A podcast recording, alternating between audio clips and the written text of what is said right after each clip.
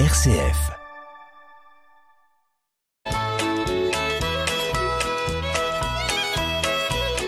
Bonjour à tous, bienvenue dans notre émission Le patrimoine en question. Bonjour Marie-Laure. Bonjour Hubert. Deuxième épisode de notre série, euh, Marie-Laure. Hein, notre série c'est euh, la différence qu'il y a entre une assurance d'essai traitée au premier épisode et une assurance vie que nous allons traiter dans ce deuxième épisode, dans le troisième et le quatrième dans chacune des semaines qui arrivent et que vous pouvez retrouver en podcast. Hein, J'insiste bien là-dessus euh, sur un, petit applicatif de podcast que vous pouvez avoir sur votre téléphone ou en allant sur euh, le site rcf.fr. Alors la semaine dernière, Marie-Laure, on a essayé d'expliquer ce qu'était l'assurance d'essai. Très schématiquement, euh, à un moment donné de ma vie, je voudrais qu'un certain capital soit transmis à un bénéficiaire que, que j'aime bien aujourd'hui et dont je sais qu'il en aura besoin, ou par obligation vis-à-vis d'un banquier auprès duquel je fais un emprunt et qui veut se garantir du remboursement de l'emprunt si jamais je viens à décéder ou à devenir invalide. Tout à fait. Schématiquement, c'est ça que nous avons vu. Or, on a vu qu'il y avait un deuxième type de contrat qui est l'assurance vie. Et l'assurance vie, elle a cette particularité, c'est qu'apparemment, elle joue sur les deux tableaux. Le premier tableau, c'est celui d'un placement, et le deuxième tableau, c'est celui d'une assurance d'essai classique. Hmm, qui est couplé au contrat d'assurance vie, en fait. Alors, parlons un petit peu de cette euh, assurance vie dans euh, comment ça se passe en fait pour souscrire une assurance vie et quelle est la nature des engagements? Mm. Alors l'assurance vie déjà c'est un donc un placement euh, d'épargne et c'est un placement euh, d'épargne qu'on rencontre très souvent chez les Français puisque ça représente le tiers du patrimoine financier des Français et ça représente plus de 1900 milliards d'euros. 1900 milliards, presque 2000 milliards d'euros. Ouais, sur tout ce qui est placement en assurance vie. Donc on dit souvent que l'assurance vie c'est le placement préféré euh, des Français ou l'un des placements préférés des Français. Donc quand on souscrit un contrat d'assurance vie, alors on souscrit un contrat d'assurance vie en s'adressant à son assureur, à un banquier, on s'engage euh, en tant que souscripteur à verser euh, des primes, un montant, une somme d'argent. Ce montant de somme d'argent, ça peut être ce qu'on appelle soit une prime unique, c'est-à-dire que j'ai une somme d'argent importante euh, que je viens, de recevoir, de 10 000 euros, eh bien, je peux verser, ouvrir un contrat d'assurance vie et verser cette prime unique de 10 000 euros sur le contrat d'assurance vie. Et pas de prime ensuite ou pas de cotisation, c'est une possibilité. C'est une possibilité, c'est ce qu'on appelle un contrat d'assurance vie à prime unique. D'accord. Ou alors, je peux me dire, euh, bah tous les mois, euh, je verse 50 euros sur mon contrat d'assurance vie que j'ouvre. Donc là, c'est des versements périodiques et je peux euh, épargner de cette façon une partie de, mes salaires euh, tous les mois sur un contrat d'assurance vie. Ça va constituer un capital et puis dans mon contrat d'assurance vie, eh bien au terme qui va être fixé dans le contrat que je souscris avec l'assureur, eh bien au terme, si je suis en vie, eh bien je vais pouvoir reprendre mon capital. Par contre, c'est souvent couplé à ce qu'on disait en introduction à de l'assurance d'essai, puisque si jamais je ne suis plus en vie, euh, notamment au terme fixé, si je décède à un moment donné, eh bien le capital et les intérêts de ce placement iront aux bénéficiaires que j'aurais désigné en cas de décès. C'est pour ça que c'est mixé euh, oui, donc entre assurance vie et assurance décès. On, vient pratiquement d'expliquer toute la chaîne de l'assurance vie. Hein, il y a en face de soi un assureur, je lui confie de l'argent, et cet argent, quelle est la destination? Je peux le récupérer quand je veux, mmh, tout à fait. moi à titre personnel, oui. mais je peux aussi dire que si je le récupère pas à titre personnel et que je viens décéder, le capital qui correspondra à cette épargne sera versé à quelqu'un d'autre. Oui, aux bénéficiaires que j'aurais désigné dans le contrat par avance. Et on verra qu'on peut changer de bénéficiaire en cours de contrat, etc. Donc euh, on pourrait dire euh, je fais ça avec mon livret de caisse épargne et je fais un testament dans lequel je dis qu'en cas de décès mon livret de caisse épargne il ira à telle ou telle personne. Ouais, sauf Mais l'assurance vie c'est mieux que ça. C'est différent, l'assurance vie elle a un régime juridique particulier. On appelle, euh, on dit que c'est une stipulation pour autrui. Ça veut dire que l'assureur, il va verser le capital à telle personne, alors que mon livret A, ça fait partie de mes biens, ça fait partie de ma succession. C'est pas du tout la même situation juridique. Alors, j'imagine que les, les compagnies d'assurance euh, font la promotion de ce contrat-là, et quand ils font la promotion de ce contrat-là, euh, ils expliquent que chez eux c'est mieux qu'ailleurs. Et euh, chez eux c'est mieux qu'ailleurs parce que ils, avec l'argent qu'on leur confie, ils obtiennent des meilleurs rendements.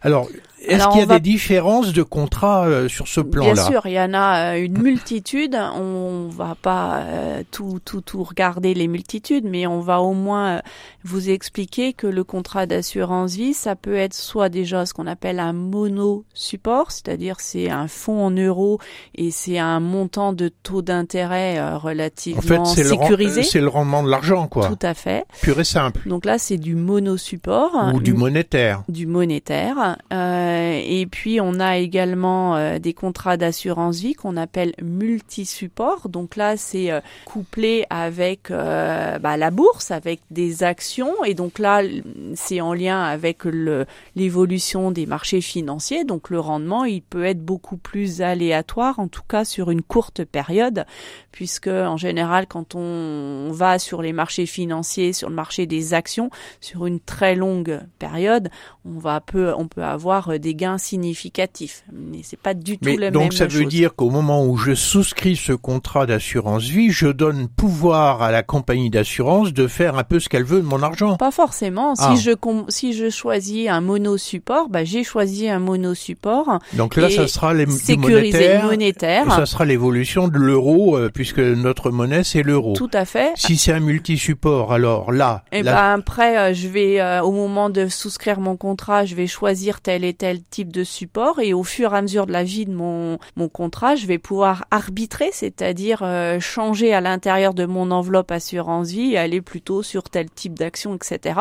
Ou alors je peux confier la gestion de, de, l'arbitrage euh, à l'assureur, au banquier euh, qui va arbitrer, entre guillemets, à l'intérieur de mon enveloppe assurance vie. Alors, c'est vrai que l'argent, avec le monétaire, avec les actions, avec les obligations, avec les, les produits euh, immobiliers. Oui. Hein, euh, tout ça fait que les rendements sont pas les mêmes. Non, pas du tout. Alors moi j'entends dans ce que vous venez d'expliquer que quand je souscris j'ai plutôt intérêt à prendre un multi-support parce qu'il y a un mot qui m'a euh, effleuré l'oreille, c'est arbitrage. En d'autres termes, en cours d'un contrat d'assurance vie, si j'ai pris un multi-support, est-ce que je pourrais changer de d'orientation, obligation, action ou immobilier? Si votre contrat il est multi-support, euh, euh, au moment où vous arbitrez, bah, vous pourrez déplacer le curseur entre guillemets en faisant plus de monétaire et euh, et plus de sécuritaire quelque part, ou au contraire prendre plus de risques en allant plus sur les marchés financiers, en ayant plus d'actions dans votre contrat d'assurance vie multi-support. Alors, par rapport à ça, avec presque 2000 milliards placés par les Français, qu'est-ce qu'ils préfèrent les Français?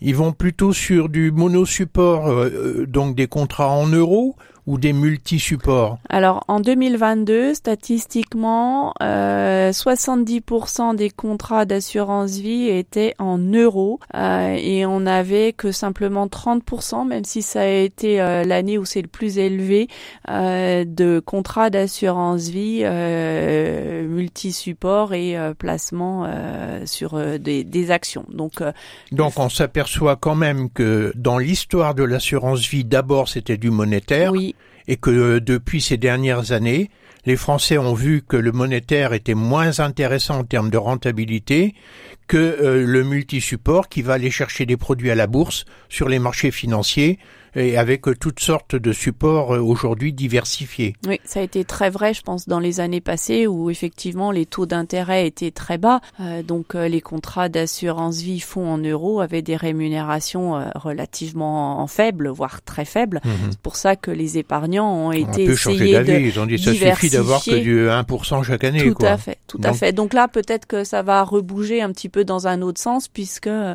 les taux d'intérêt des emprunts étant plus élevés et les taux d'intérêt des placements aussi. En tout cas, ce qui est intéressant, c'est que si au départ j'ai pris un contrat multi-support, j'ai intérêt quand même à observer ce qui se passe sur l'ensemble de la planète financière pour un moment donné voir avec mon assureur euh, comment on peut améliorer la performance en allant sur des supports différents. Tout à fait, et en arbitrant, c'est le terme. Alors quand je fais un arbitrage, ça veut dire qu'il y a une partie de l'argent qui était affecté à un certain type de placement va aller sur un autre type de placement. Mhm. C'est imposable ça? Non, non, non, c'est un acte de gestion, ça n'entraîne pas euh, la sortie des capitaux qui sont placés de, ils sortent pas de l'enveloppe quelque part assurance vie, donc il n'y a pas d'histoire de retrait, il n'y a pas d'histoire de rachat, on sort pas l'argent de l'enveloppe de l'assurance Donc il n'y a pas, de, fiscalité, et ça euh, c'est une bonne nouvelle. Et il n'y a donc de fiscalité que quand je récupère mon placement, Tout à fait. le produit de mon placement. Alors ça on en parlera dans une autre émission,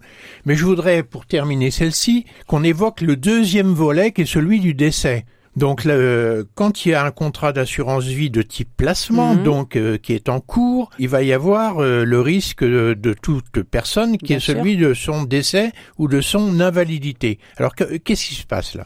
Alors, en cas de décès donc euh, de notre assuré, épargnant, on va dire notre et souvent c'est l'assuré en tant que tel. Hein. Souvent, il y a une le souscripteur et l'assuré sont les deux mêmes personnes. Dans ce cas-là, le capital qui est sur le contrat d'assurance vie et les intérêts ou la valeur des, des actions vont aller au bénéficiaire que l'assuré aura préalablement désigné dans son contrat.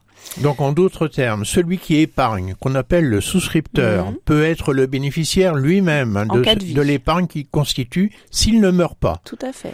Quand euh, on envisage le cas de son décès, il faut que le contrat euh, désigne quelqu'un qui récupérera ce capital qui est appelé le bénéficiaire. Qu'on appelle le bénéficiaire. Donc ça peut être une personne euh, nominative déterminée, monsieur X, monsieur Y. Ça peut être une personne simplement déterminable, mon conjoint. Euh, on peut et on conseille toujours euh, d'avoir euh, des bénéficiaires subséquents, c'est-à-dire mon conjoint à défaut mes enfants ou Madame X à défaut Monsieur Y, parce que oui, parce que le bénéficiaire peut être décédé au moment où arrive votre propre décès. Tout à fait. Et puis le premier bénéficiaire peut aussi renoncer à percevoir le capital et dans ce cas-là, le capital ira au second bénéficiaire qu'on aura désigné. Et donc là, on aborde déjà la troisième émission, c'est celle de la fiscalité. Et c'est une émission entière qui va être consacrée à la question de la fiscalité de l'assurance décès et de l'assurance vie. À très bientôt sur RCF. Ça sera la semaine prochaine. À la semaine prochaine.